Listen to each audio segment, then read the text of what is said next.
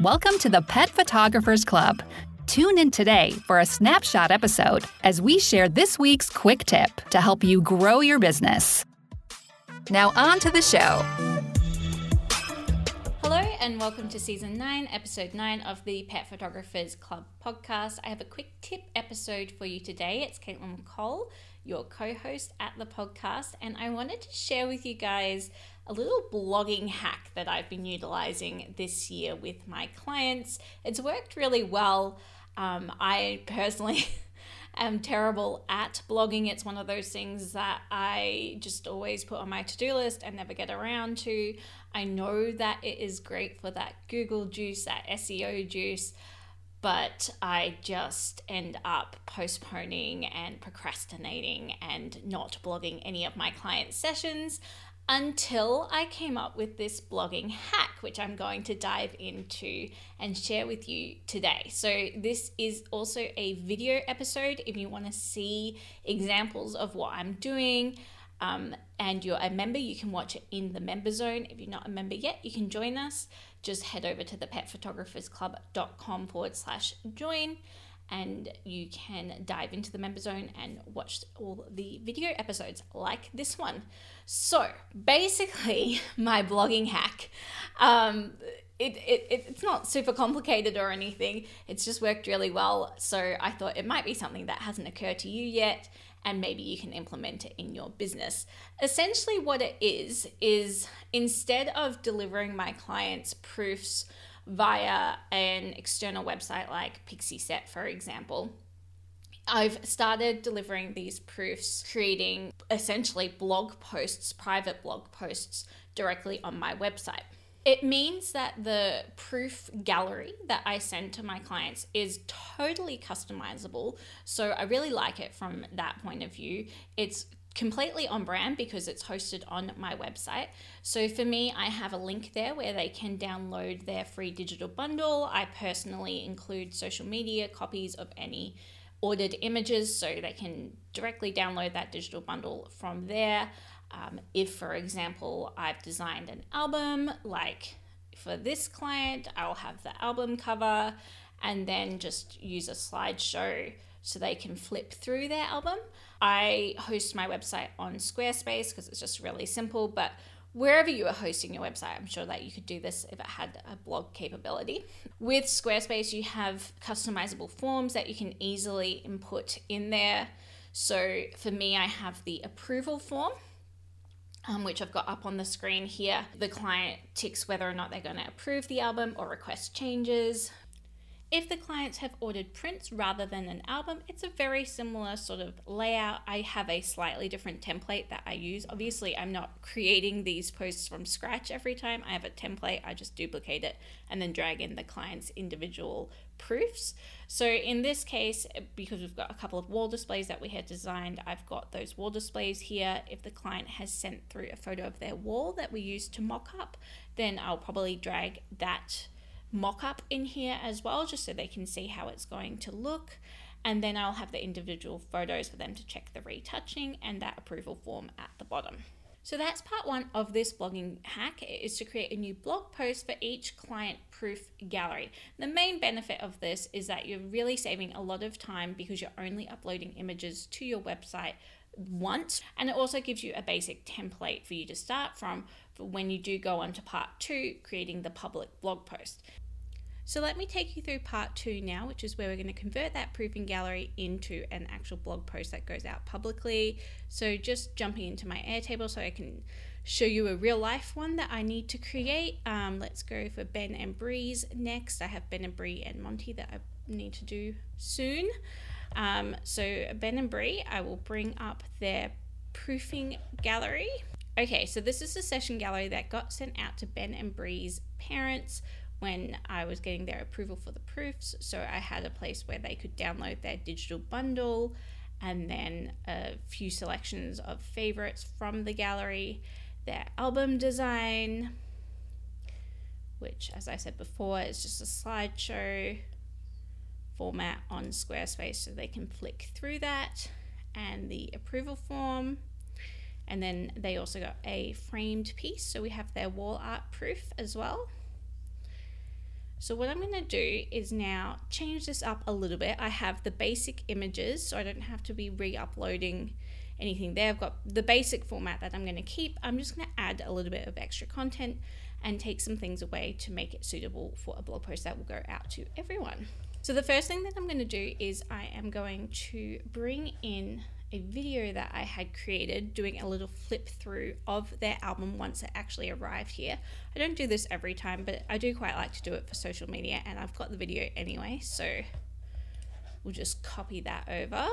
And I'm also going to insert a bit of written content here. So I like to just start off by using what the clients have already given me as answers in their questionnaires anyway. So I'll come back to my Airtable and copy that. And then I can use that as a base to add a little bit more content, especially if they haven't given me a lot of answers, like these guys, for example. Um, the, sometimes I have clients that write paragraphs and paragraphs about their pets. Sometimes they might just write one sentence. Um, so if they are just writing one sentence, I'm obviously going to add a little bit of extra content. And most importantly, I'm going to make sure that it is SEO optimized. So I'm going to make sure I'm hitting a few of those keywords that I want to be tracking for with this blog post. So, this one, for example, I'd like greyhounds, um, possibly older dogs, uh, Melbourne pet photography, Williamstown pet photography, that kind of thing. Now, I have already had to create a little bit of extra content for these photos for when I scheduled my social media Instagram posts for this session because again these clients wrote a particularly small amount about their dogs. Um, you know that's just the way some people are. So i have already written a little bit of extra information about this and i'm basically using what i wrote for instagram here for the blog post which is why it's quite easy to just quickly type something up once I have that all written, I might go through and see if there's anywhere where I can create some links to other content. For example, Williamstown Gardens, I know I have a location guide for that specific location. So I'm going to come in and create a link to that location guide. I also know for this particular session, I have both a testimonial from the client and a photo that I'd taken of the finished artwork. Again, I don't do this every time and I don't get a testimonial from every client, but if I happen to have it, it's content that I may as well pop in here. I really like having, especially when it's a, breed specific session, having these sort of blog posts that show a little bit of everything about the session on hand. So when I have an inquiry in the future with someone with greyhounds, I can bring up Ben and Bree's session blog post and send that through to that inquiry to be like, here's an example of other greyhounds that I've photographed, which I find gets really good response. And the bonus is this one will have a flip through of their album, it's got photos of the products, it's got obviously a few of the favorite photos, a bit about the session, and a testimonial from the client. So not only does this work as a blog post that I'll be using to send out to everyone, it's going to work in the future as well when I have specific inquiries about this location or about greyhounds or about rescue dogs, that kind of thing. So now that I've got the basis of the content that I want for the blog post, I'm going to go through and remove any of the tools that I was using for proofing that I don't want to go out on the public blog post. So just scrolling down here, first of all, I'm going to move that download digital bundle right to the bottom of the gallery. I am going to keep it on this blog post because it requires a password anyway, so it's not like anyone else can get to it, and it means it's nice and easy for in the future if the clients have um, wanting to re-download anything that they can easily do that. So I'll just drag that down to the bottom of the page. I'm obviously going to delete the approval form that we have here. We don't need any of this to stay on this page, so they're just nice and quick and easy to delete. And here I've got a large photo, which is the one that they had for their framed print. It's clearly the client's favorite. So what I'm gonna do is, I think I'm gonna start this blog post with this as a feature photo. So I'm just gonna drag it right up to the top and make everything look pretty. Now back to that proof of the album design, because I've got that video of the flip through of the album, I think it's not really necessary to keep the album design in here as well. If I didn't have the video flip through, which as I said, I don't create that for every album, then I probably would keep the album design in, but I'm just gonna delete it since there's no need to have the album flip through twice. And now this blog post is ready to share with the world, and it only took a couple of minutes to put together. The final step that I'm going to do is optimize it for search engines. So I'll come over to the SEO field in settings, and I'm going to optimize for rescued greyhounds as photo shoot, and I'm just going to use that text that I had already written previously. And I'm also going to use that same description in the excerpt section here. So Zapier is going to pull that in and also the thumbnail image when it goes to automatically share this blog post on my social media and on my newsletter. And then finally, I'm just going to categorize it as a published blog post, which will trigger the Zap.